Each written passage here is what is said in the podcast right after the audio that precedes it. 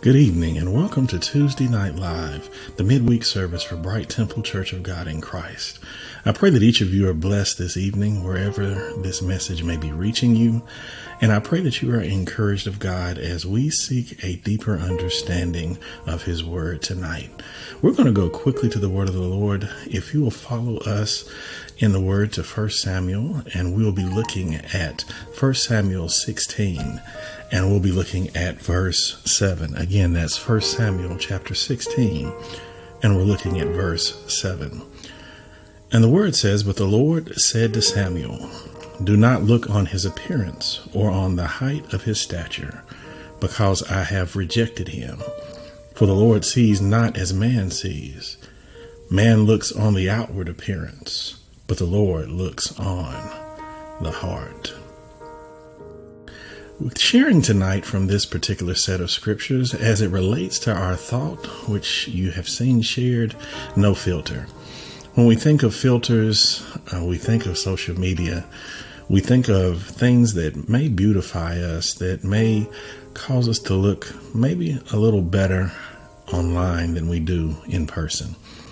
And often when you see a hashtag that says no filter, it's someone who's taken a self portrait, a photograph of themselves. Uh, they've given you a selfie that does not have any filters, that does not have any added makeup, that is their true uh, tone, that is their true body type, that is their true eye color. Um, even we have filters that remove and add facial hair. But when it says hashtag no filter, that means they're giving you a picture of their true self. When I begin to think of this relative to the scripture, we find Samuel, who had been sent by God to find a king in the house of Jesse. And when he gets there, he sees seven men of who are tall, handsome, beautiful men. And each of them, to, in the eyes of Samuel, appears to have the stature and mannerisms and the look of a king. But God speaks to Samuel when he has given him the oil to pour, and he recognizes the oil does not pour for any of these seven men. He says, Samuel, you're looking at the wrong thing.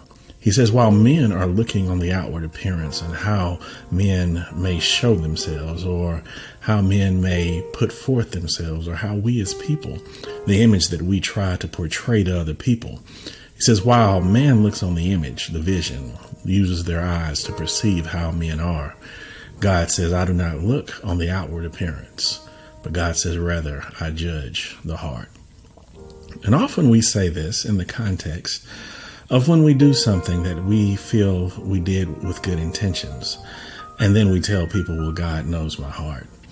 But the truth about the matter is that when God was speaking this into the ears of Samuel, he had a rather uh, different connotation. It was rather the converse of what we often use this scripture or passage for. He was saying it because he was he was telling Samuel, although they look good on the outside, they do not match on the inside what I desire, the desirable traits I have for the leader of Israel, for the king of my people.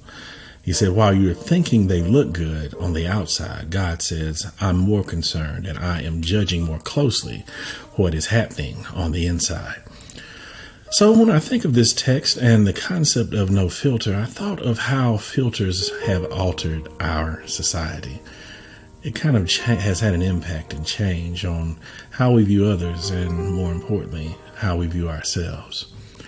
One thing that I note about a filter is a filter tends to smooth out our imperfections, and if you will, they smooth out what may actually define you.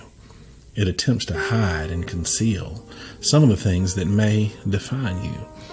Often, when you have identical twins, sometimes it may be the smallest thing. My, my son, I have twins myself, so this is something that's personal to me.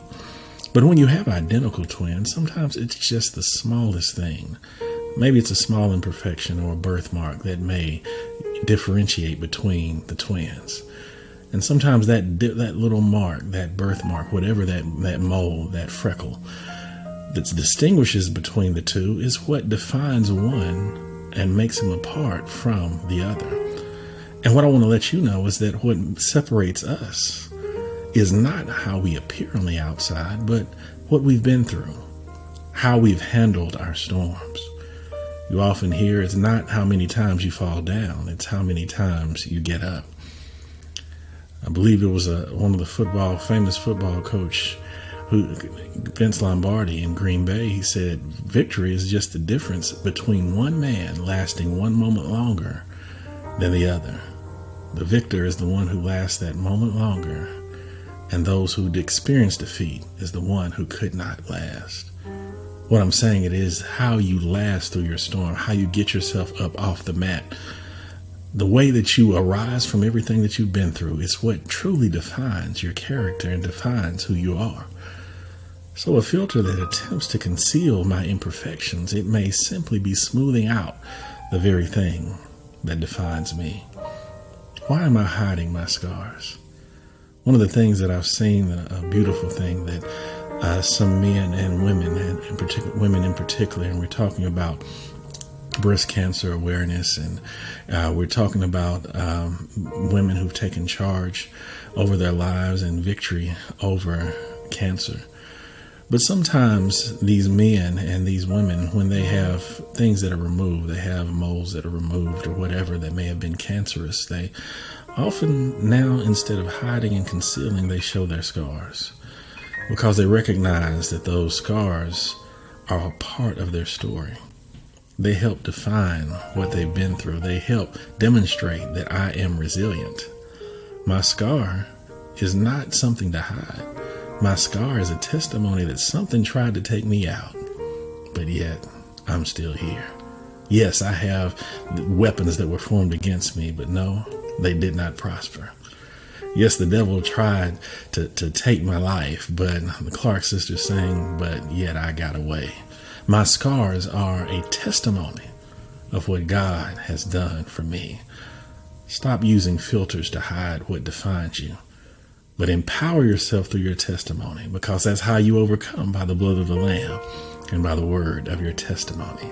Stop using filters to smooth out the very storms and scars that define your testimony and show the world that God is real. The other thing that I find out the filter does is the filter changes how other people see you. The filter changes your appearance and changes how other people see you. The problem with that is that once you use a filter and people see you in such a way, then you spend the rest of your life trying to live up to a false image of who you are you're not you can't even be your true self because you're trying to live up to your social media image what your pictures look like on facebook or instagram and you spend so much time trying to live up to an image that has been created by a filter that's hiding and the things that very that very well define you. Trying to make people think that you haven't suffered that you haven't gone through that you haven't struggled that you don't have an off day, that you don't have a bad hair day, that you you always have your makeup and everything together. And you can spend your life trying to live up to a false image of who you are for the purpose of what? Impressing people you don't know? Trying to make people you don't like jealous of you? What is the purpose of using a filter and changing the image of who you truly are? The older you get, and maybe I've simply arrived at that age, you get to a place where you recognize that I see God and I want to be the best version of myself, but I am who I am, and I'm not going to fake or change who I am to make somebody else feel more comfortable. I shouldn't have to conceal or filter anything about myself, about who, who I am, about what I represent, or even about what I've been through to make somebody else feel more comfortable about who I am. I am who God created me to be, and I'm not even ashamed of my storms and my trials because they all were working together for the good of them who love the Lord and them who are called according to his purpose. I don't need to filter out my testimony. I don't need to change my appearance so that I look better in someone else's eyes because even if I try to filter and change who I look like in your eyes, God sees through all of that. God sees my heart. I might as well spend more time trying to be a better version of myself than putting out a false image and trying to live up the rest of my life to something that is not real. Something I always say about putting out something false and faking to for the purpose of appeasing other people is that when you do that, when you fake who you are, you might cause God to deliver your blessing to a fake address because you're pretending to be somewhere that you actually are not. Be you. Be true to who you are. Be happy. Find joy in what God has created you to be. You are God's unique creation. You are God's intentional creation. You are purposeful and special in the eyes of God. You are a child of the King and heir of God and a joint heir with Christ. That I am all that God created me to be, and I have no need to filter out or be ashamed just because I've gone through a few storms. Those storms have played a part in making me who I am, so I'm not ashamed of what God has created me to be. I said the thing about the filter, one thing that you're concerned about with the filter is it tries to smooth out what may define you. The second thing I told you is the filter changes how you appear to other people. And the final thing I want to share, and I'm done, is the filter has the ability to not only change how other people see you, but it can change how you see you. It can change how you see yourself. Often, if you're looking in the filter and you turn have the camera turned around and it's a selfie that you're creating for Snapchat or TikTok or whatever social media outlet that you're trying to to to look at, when you look at the screen, the screen doesn't just change your image for the purpose of other people, but when you look at the screen, you see yourself differently. It's changed how you appear in your own eyes. And another way of saying it you may look at the screen and not even recognize who's looking back at you. I would hate to live a life to one day look at myself in the mirror and not even be able to recognize what I'm looking at. It might give me a false sense about who I am. And you know what? After you take the filter off, then you become ashamed of what you truly, how you truly appear. And there's no need to have shame in that. No need to be shameful of how you truly look. We need to stop pretending for the other people because it's like they say about lying. Some people lie so much to other people that they begin to believe the lies themselves. They're living a false reality. I would rather live in the realness of who I am and have other people talk about me than to try and live a false narrative based on me trying to impress people who often I either do not know, and the ones who I do know, they may not even care. Wouldn't it be interesting to note that I'm putting a filter on to impress somebody who doesn't even notice what I've done? Who should I spend my time trying to appease? Who should I spend my time trying to look good in the eyes of? Others? Or should I spend that energy being the best version of myself so that I can be pleasing in the eyes of God. We, we shared on, on Sunday from the story of the 10 version. There were five wise and there were five foolish. And we were talking about the five foolish versions who had to leave after the bridegroom had arrived and the doors were shut. And when he looked out, he said, I do not know you. I do not recognize you. Wouldn't it be interesting to note that while we're spending so much time trying to feed and find an image and go after an image that even God Himself will not recognize? What's more important, that I look good in the eyes of men, or that I portray the image that God desires of me, so that when I go before Him, He recognizes who I am? I'm determined to live a life that in the final day, when I go before God, God says to me, I know you. This is my son. This is my daughter. This is the person who has prayed and consecrated their life to me.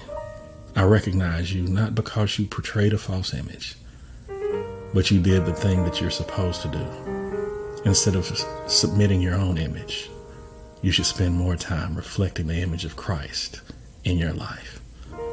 Bible says, "Let your light so shine that men might see your good works, but yet glorify your Father which art in heaven. The greatest image you can portray is not a filtered image of yourself, but to reflect the image of God through your life. Why? Not to just not just for your own sake, but so that someone else can be blessed. Jesus said, If I be lifted up, I'll draw all men unto me. Let us work today and be dedicated and purposeful in trying to reflect not a filtered image of, of, ourselves, but to reflect the image of Christ and allow Him to shine through us so that others might be blessed and saved through our life and through our example. May I pray with you?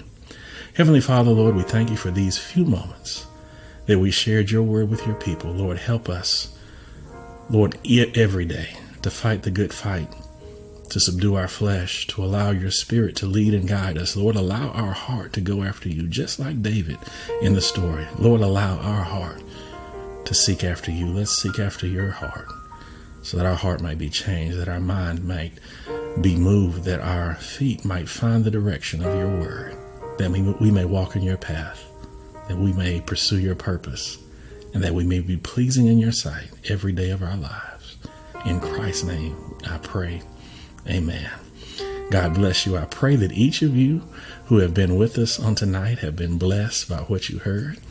I pray that whatever you've heard, that it was not only a blessing to you, but that you'll be willing to share that word with somebody else. So go ahead, even after you've watched this, you can go ahead and share this with someone else so that maybe it can be a blessing to them as well. And as always, I pray that you live every day with expectation, with purpose, and that you live with expect the, the anticipation that God is not through with you, but that He's about to do something great in your life that is going to blow your mind. I pray that over you right now in Jesus' name. Amen. Be blessed. I hope and pray that each of you were touched and inspired by our service today. If you wish to partner with us, you can do so by Givelify. Download the app on Apple Store or Google Play and search for Bright Temple. If you wish to partner with us on Cash App, just look for Bright Temple in the to line, and in the for line, tell us the purpose of your gift. If you would rather mail your gift, you can mail us at Bright Temple, Post Office Box 453, Shelbyville, Tennessee 37162. Thanks in advance for your generosity, and we pray God's blessings on you and your gift.